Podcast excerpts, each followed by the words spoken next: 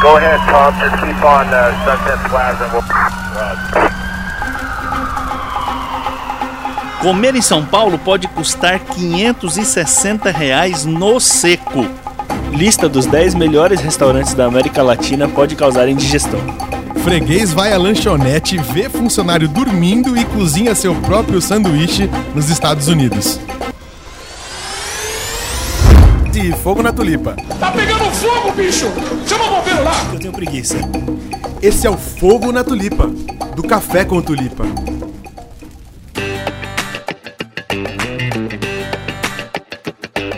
Boa noite, boa noite, boa noite, pessoal. Esse é o Fogo na Tulipa número 5, de volta aqui, depois de tanto tempo, tirando ferrugem aqui, os inábridas da- das juntas, o negócio tá difícil. Mas vamos que vamos. Eu tô aqui na Sala da Justiça com... Aguinaldo. Só? Só. Tô desinabrado ainda. Não sei, cara. Qualquer coisa. E também com o nosso querido... Jonathans. Bom dia, querido. Bom dia, querido. Essa é a voz do Mr. Guinness. Muito bem, gente. A gente tá com um novo contato, um novo site, fanpage, Twitter. O negócio tá chique aqui. Eu nunca vi um negócio tão tecnológico. O nosso contato agora é bem bonito. Você escreve lá pra gente, pode mandar um e-mail, o que você quiser, para contato arroba cafécontulipa.com.br.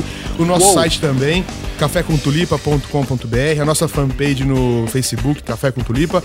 E o Twitter, né? Como é que é o Twitter? Twitter, Jonatas? arroba Café com Tulipa. Você pode lá enviar sugestão de pauta, pergunta, dúvida. E nós responderemos se soubermos. Muito bem. Além de tudo isso, ainda temos contas no Twitter aqui individualmente. Tem o, o grande Mr. Guina aqui, arroba Agnaldo underline Faria. Chique, hein? Isso aqui Chique, é um, underline é um é um- negócio... Caractere especial no nome. Tem também o Jonatas no arroba Jonatas é, underline Faria e o meu arroba Guilherme Parisi. Tudo junto, sem underline, sem nada. A gente vai se falando e vamos conversando.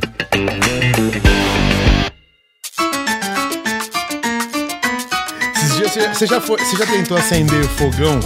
Fogão é com quando o seu fogão não funciona, aí você tá aqui tá, tá, tá, e não presta mais. Aí você, eu, eu arrumei esses dias um, um, um isqueiro, né? Fui na padaria comprar um isqueiro. Graças a Deus eu tava longe da igreja, né? Que o povo achar que eu tava fumando.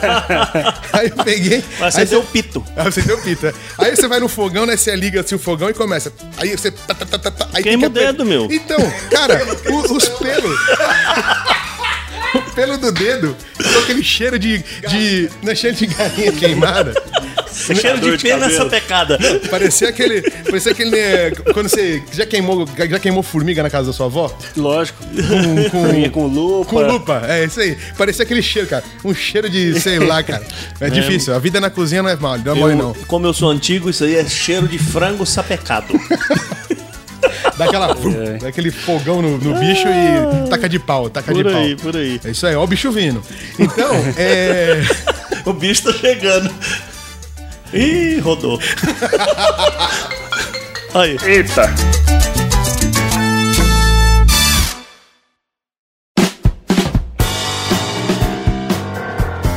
Comer em São Paulo pode custar 560 reais no seco.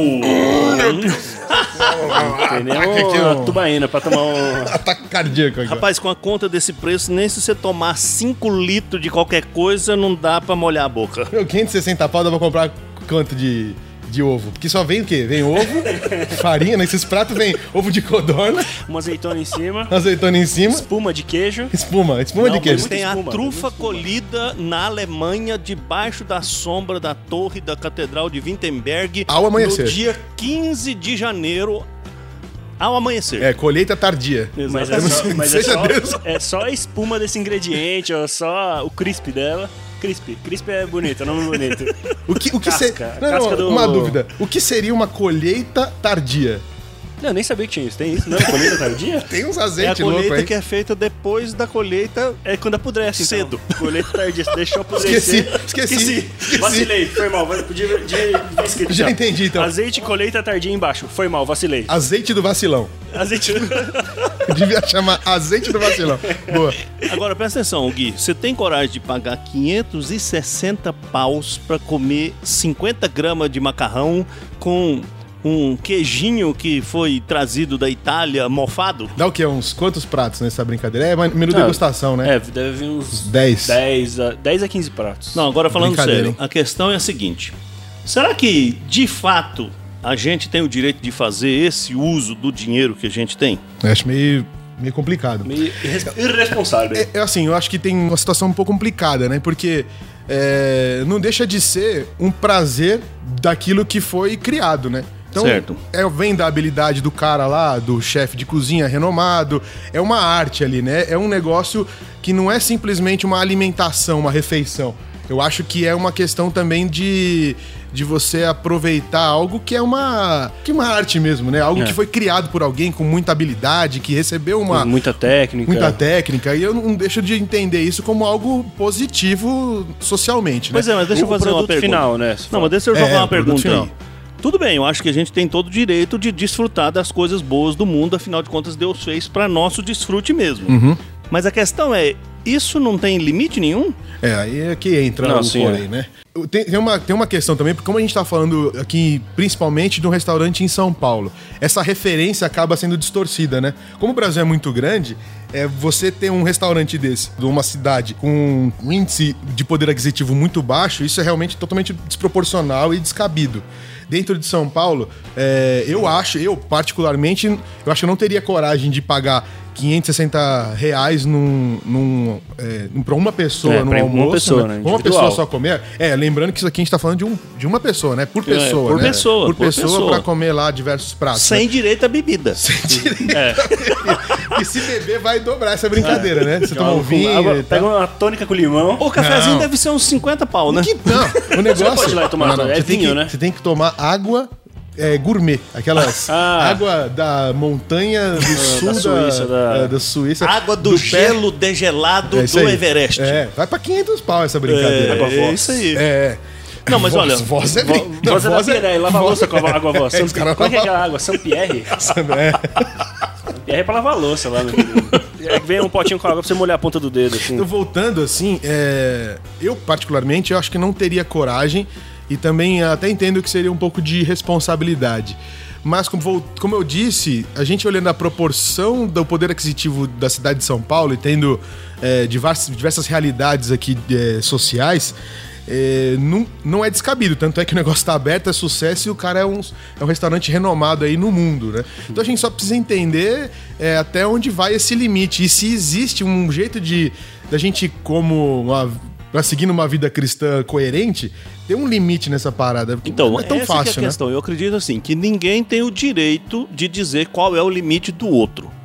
Mas eu também acredito que quando a gente entende que tudo que Deus coloca na nossa mão tem que ter um fim proveitoso, eu fico me perguntando se alguém que tem coragem de pagar um preço desse numa refeição, e eu acredito que essa não é nem a mais cara, né, tem outras mais caras, se realmente ele está fazendo um uso cristão, piedoso desses recursos que Deus colocou na mão dele. Eu lembro Entendi. que eu li há um tempo atrás uma, uma frase de uma- um pai da igreja, eu não lembro o nome dele agora, mas ele disse uma coisa muito interessante que me fez ficar com muitas questões na cabeça. Ele diz assim: quando Deus te dá dois pães, não é para você comer um e guardar o outro, é para você repartir, porque Ele te deu mais do que você precisa. Então eu acredito que a vida cristã tem que ser pautada pela preocupação com o outro. Daí eu vejo um preço desse, eu fico pensando, será que isso não é só uma ostentação? Será que isso não revela apenas o, o espírito da nossa época, que é um espírito muito personalista, e a avareza acaba sendo assim o mote que domina a vida das pessoas? Então, uma coisa que é muito interessante, ah, Jesus, você sabia que Jesus falou quase metade das parábolas dele, ele falou de dinheiro, falou do uso dos recursos que você tem? Sabia que na Bíblia tem mais de 2.300 referências a dinheiro, posse, avareza? Certamente porque esse é um tema muito importante. É, a questão da responsabilidade daquilo que Deus dá na nossa mão é, é muito importante, né? E é muito presente nas palavras de Jesus, principalmente. E um dado bem preocupante: você sabe que a única força com a qual Jesus colocou que a adoração rivaliza é o dinheiro. Jesus disse assim: você não pode servir a Deus e a riqueza. Você tem que escolher a quem você vai servir. Então eu me preocupo com duas coisas. Primeiro, a gente vive na época da experiência. Né? Como você estava falando, isso não, a pessoa não está pagando por uma comida. Ah, não. Está pagando por uma experiência. Lugar. o cara não vai pra tratamento. encher a barriga, né? Você vai mexer a barriga, você vai pagar 50 conto no Não, rodízio, meu, né? depois que ele comeu isso aí, ele vai comer o- no McDonald's. Pra compensar. ó. ele paga 560 lá e depois vai É no menu McDonald's pra não é jantar. menu destruição. né? Tinha que fazer um restaurante, menu destruição. Vem 15 pratos com o tamanho de uma montanha. Carrão, vem bacon, salsicha, vem tudo dentro. Um menu implosão. Menu implosão, cara. Fica a sugestão aí pros restaurantes. Fazer uma sopa pra nós. Fazer uma sopa. Fazer uma sopa. Fazer uma sopa pra nós. Lista dos 10 melhores restaurantes da América Latina pode causar indigestão. Eu dei uma olhada, cara, e a gente fica assustado achando que é só São Paulo. O negócio tem no mundo inteiro, cara. É que essa lista da América Latina, né? Eu que sou um consumidor de Chef's Table no Netflix. Putz, cara, eu tô desatualizado nessa Nossa, parada aí. cara, ô, é impressionante, né? Mas Então, peraí, essa, é- eu- essa é a minha- eu já deixo aqui a dica pra quem quer comer nesse restaurante. Tá, mas eu, Assiste a série, a mas eu fui, passa. ver a, eu fui ver a lista e pra ver a lista tem que pagar. Não deu nem pra ver a lista. tem que pagar a assinatura do Estadão. Imagina qual que é o preço dos restaurantes. Não, então, mas eu vi só o infográfico, cara. Na América Latina o negócio é pesado mesmo. A gente acha que tá, sei lá, a gente com certeza tem, existem muito outros mais caros na Europa, Estados Sim. Unidos, mas. Bicho, tem coisa no Chile, no México, que é absurdo, cara. É um negócio fora da Não. realidade. Quando eu comecei a assistir o Chef's Table, eu procurei lá um restaurante que fica em Modena, na Itália. E aí eu fui ver pra fazer a reserva, né? Primeiro que não tem como, porque assim, a- até a metade do ano que vem já tá lotado. Não tem como você conseguir uma mesa. Uhum. 500 dólares por pessoa pra você comer lá. Nossa! Oh.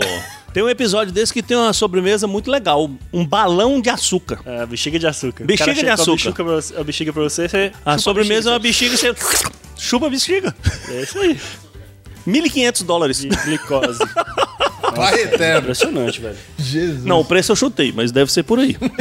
preço eu chutei. Impressionante, sério. A questão da ostentação é, é, é um perigo. As pessoas às vezes confundem essa questão da, de você apreciar uma arte com simplesmente ostentar. Eu acho que também tem um equilíbrio nisso, né? É legal você conhecer outras culturas, você conhecer outros.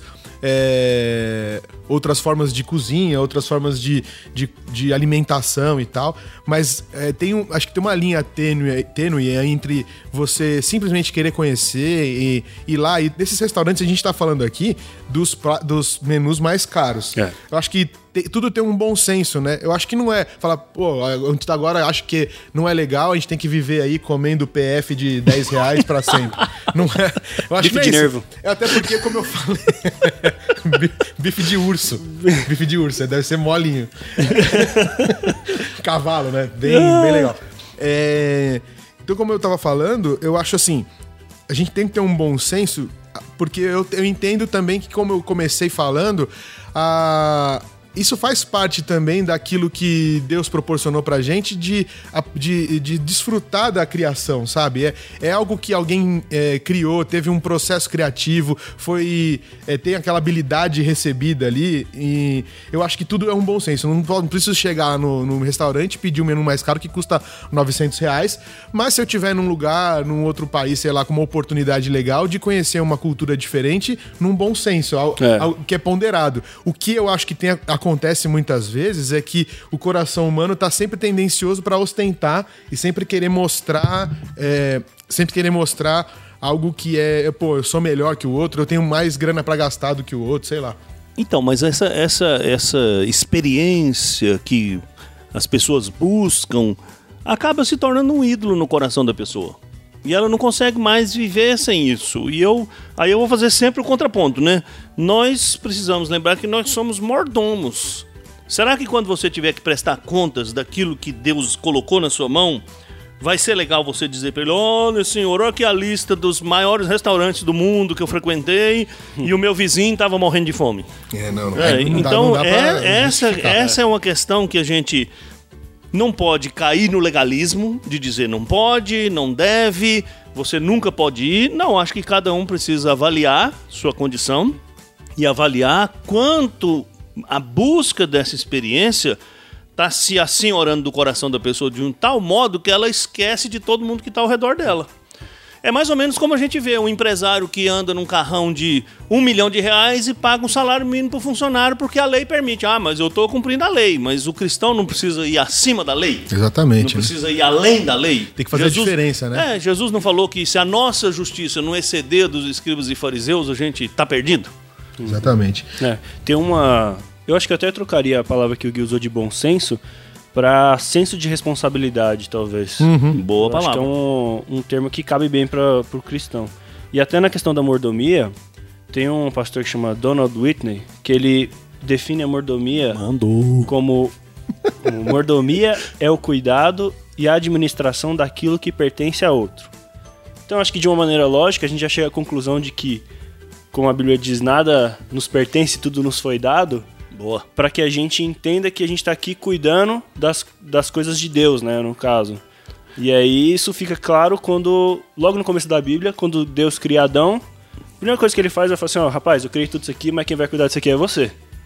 Então você dá um jeito no Se trem, vira dá um no nome trem. nas coisas, cuida do jardim, bota a terra para produzir. Cara, vamos mandar um exemplo assim, bem, eu acho que simples pra gente tentar entender isso aí. Se você sabe de alguém que você conhece que tá passando por uma necessidade grave e você vai lá e dá mil reais pra essa pessoa. Fala, pô, vou te dar mil reais aqui pra você ir no mercado, pra você ah, sustentar sua família, pagar sua conta e tal. Aí você vai embora, no outro dia você vê o cara pegando aqueles mil reais e torrando num restaurante que custa 500 reais a conta. O que, que você vai achar? Exatamente. Você vai achar que o cara fez um uso legal do dinheiro que você deu pra ele? Eu vejo Deus olhando pra nossa vida assim. Deus colocou na nossa mão tantos recursos que podem ser tão úteis e a gente muitas vezes está torrando porque eu tenho liberdade, foi eu que ganhei. É, meu dinheiro. Eu acho que esse é o problema, é, meu dinheiro. E eu acho que aí entra, assim, às vezes a gente fica muito focado no dinheiro, mas eu acho que entra tudo na nossa vida, assim. Eu acho que quando Deus falou com a... Deus deu essa tarefa para Adão, ele também tava falando do tempo que Adão estava Sim, investindo, com certeza. das habilidades que ele ia desenvolver, da inteligência que ele ia usar. Então eu acho que a gente é mordomo dessas coisas também. Então, assim, quando você tem seu, sua semana inteira e você não se dedica a nada, não, dedica nenhum, nenhum nenhuma parte do seu tempo para Deus, você também tá gerindo mal o tempo que Deus te deu, o tempo de vida. É, e Jesus, além de outros desdobramentos na parábola dos talentos, né? Também há um Exato. problema quando, quando é, ao invés você não quer ostentar, mas quer guardar só pra você, né? Exatamente. Avareza. Avareza. O cara pegou o talento lá, ao invés de investir no reino, né? Investir na, na, na na parábola ali, né? O que esperava é que você fizesse aquele negócio crescer. É Exato. você colocar aquilo na prática para que aquilo dê fruto, para que aquilo cresça, né? Não, pegou, enterrou no negócio lá, enterrou num buraco e falou: não, vou guardar aqui porque. Então, essa é a essência da avareza. O cara tá pensando Exato. só nele. Só nele, Ele né? não tá pensando em mais nada. Não pensa em mais ninguém, no, no, no crescimento do reino, ele não tá disposto a, a usar aquele, aquilo que Deus colocou na mão dele pra pra frutificar, pra, sei lá, né, Pra fazer aquilo, para que a sociedade, né, ou aquilo que tá em torno dele, não a sociedade no, no sentido daquelas pessoas do seu vizinho, seu- seus amigos, seu, sua família, seja beneficiada por aquilo que Deus tá colocando na sua mão, né? É, que, Exato. é que esse entendimento só vai ter quem tem contato com o evangelho, né? Quem foi transformado. Porque se você parar pra pensar uma pessoa normal, pra ela não faz sentido, né? Ah, eu vou receber aqui, eu vou cuidar do que é meu, vou ficar na minha, vou fazer mais nada. Tá, mas você não acha que o exemplo que eu dei vale pra todo mundo? Com certeza. Ah, Não sim, interessa com se o cara é certeza. cristão. Se o É cara que não moral, é né? cristão e ajuda uma pessoa e o cara que pegou o dinheiro que ele deu torrou o dinheiro, isso é uma questão universal. É a questão moral É universal. uma né? questão moral universal. Quer dizer, você precisa entender que aquilo que alguém proveu pra você, ou um amigo que te ajudou, ou o patrão que te pagou, a mesma coisa o patrão. O patrão não quer a contrapartida? Você, o patrão vai te pagar o salário pra você ir passear na praia? Não vai. Então. Então, a mesma coisa Deus. Deus nos deu tantos recursos, como o Gui falou, deu tanta coisa boa no mundo, tanta coisa legal que você pode aproveitar. E eu não sou, não tô contra isso, né? Eu concordo, mas a gente precisa parar e pensar se o uso e a escolha que eu tô fazendo é a melhor escolha. Vai cumprir o fim para o qual aquilo que Deus me deu deve ser usado. Porque Paulo disse assim, que quem furtava não furte mais e trabalhe para ajudar quem precisa. Não é trabalha para ficar rico, trabalha para ostentar. É, eu só, eu só acho legal também te deixar um último ponto aí sobre a mordomia, nesse caso, que a mordomia ela é uma disciplina, né? Ela não é um, um feature que você tem quando você vira crente, né? Ela é um- uma coisa que precisa ser praticada. Gostei. Feature. Então, é importante a gente falar isso porque às vezes você vai olhar pra sua vida e fala assim, nossa, cara, eu tô fazendo tudo errado. o que, que é um negócio feature você- mesmo? É um, o que é um feature? É um diferencial. É um, um bônus. Ah, não é dada, né? Você tem que aprender. Tem que aprender, tem isso que aí. praticar. E às vezes você pode olhar e falar, cara, eu não sei nada, não tô fazendo tudo errado, mas é um negócio que você vai acordar de manhã e falar, não, hoje eu vou fazer esse trem aqui. Aí você vai lá e faz, e vai indo. E acho que pra finalizar tem uma citação que eu acho que cabe bem nessa parte da mordomia, que vem do grande filósofo Tio Ben. Com grandes poderes vem grandes responsabilidades. Muito bem.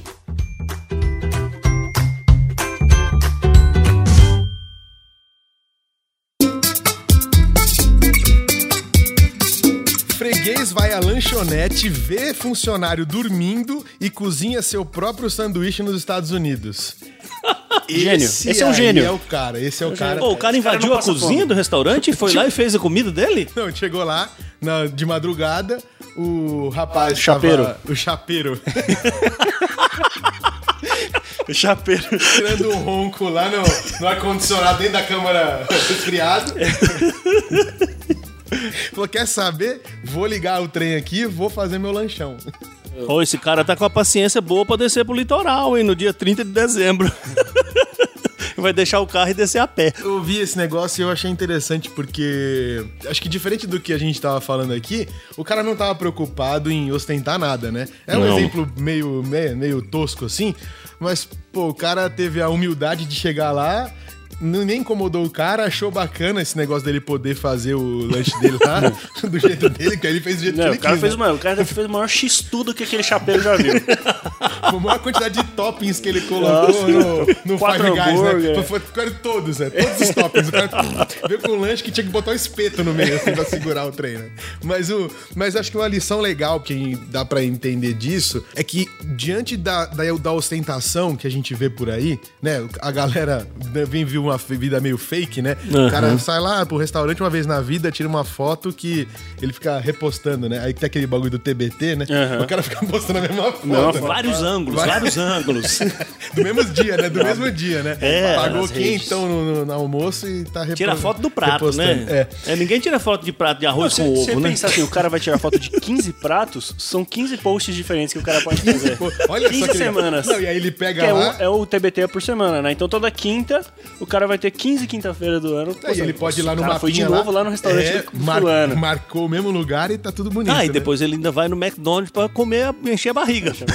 Mais Ele um vai postar post. do McDonald's. Ele vai estar no McDonald's, vai pegar a foto e É vai isso, postar. vai, a localização ele põe do outro lá. Mas uma coisa que é interessante, muitas vezes a gente olha, né? A gente cai na, cai na tentação de olhar e falar, putz, como eu sou pobre, bicho. Como eu tô desgraçado na vida. Eu aqui comendo pefão de 10 contos.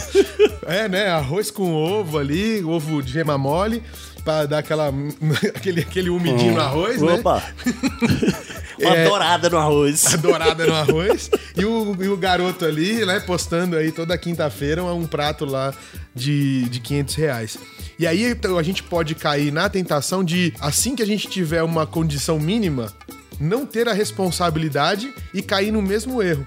E o cara teve a Exatamente. humildade de chegar lá e a paciência de, pô, deixa eu, deixa eu fazer esse meu negócio aqui. que É uma atitude mais humilde, vai. É um negócio, pô, que não, não teve a intenção de, de ostentar. E às vezes a, ge- a gente no dia a dia fica envergonhado, sei lá, não só da comida que a gente come, mas às vezes da roupa que a gente tem. Ah, não, minha roupa é muito ruim, a roupa é roupa muito, muito feia e tal.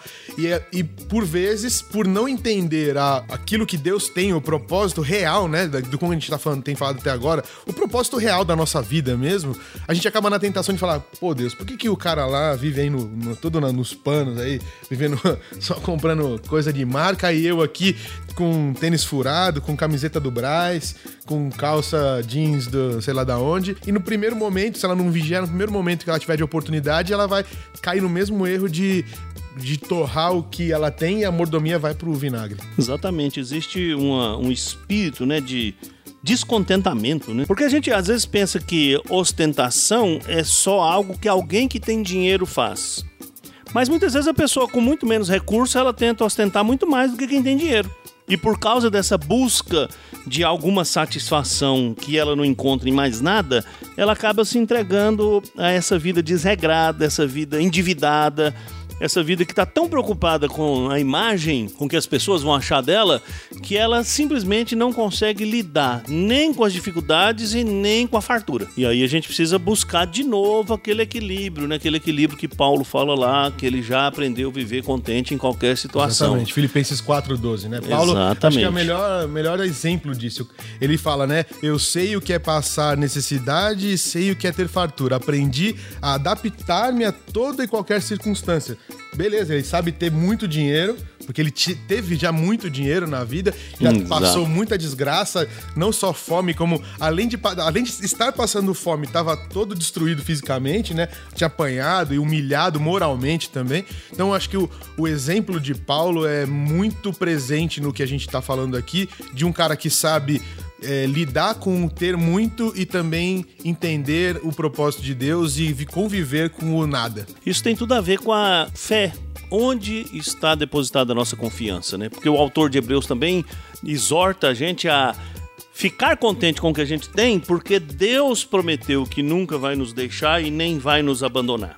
Então, se Deus prometeu, eu não preciso ficar tão preocupado, investir tanto tempo da minha vida, tantos esforços para conquistar um tipo de vida que, na verdade, é uma vida vazia, uma vida fútil, é uma vida que está muito mais preocupada com a aparência do que com a realidade. Então, de novo, a gente volta no ponto. É preciso ter muito equilíbrio com o uso que nós fazemos da vida e de tudo que está envolvido na vida que Deus nos deu. Isso aí. Vamos lá comer no, no Dom, então? Vamos, você vai pagar?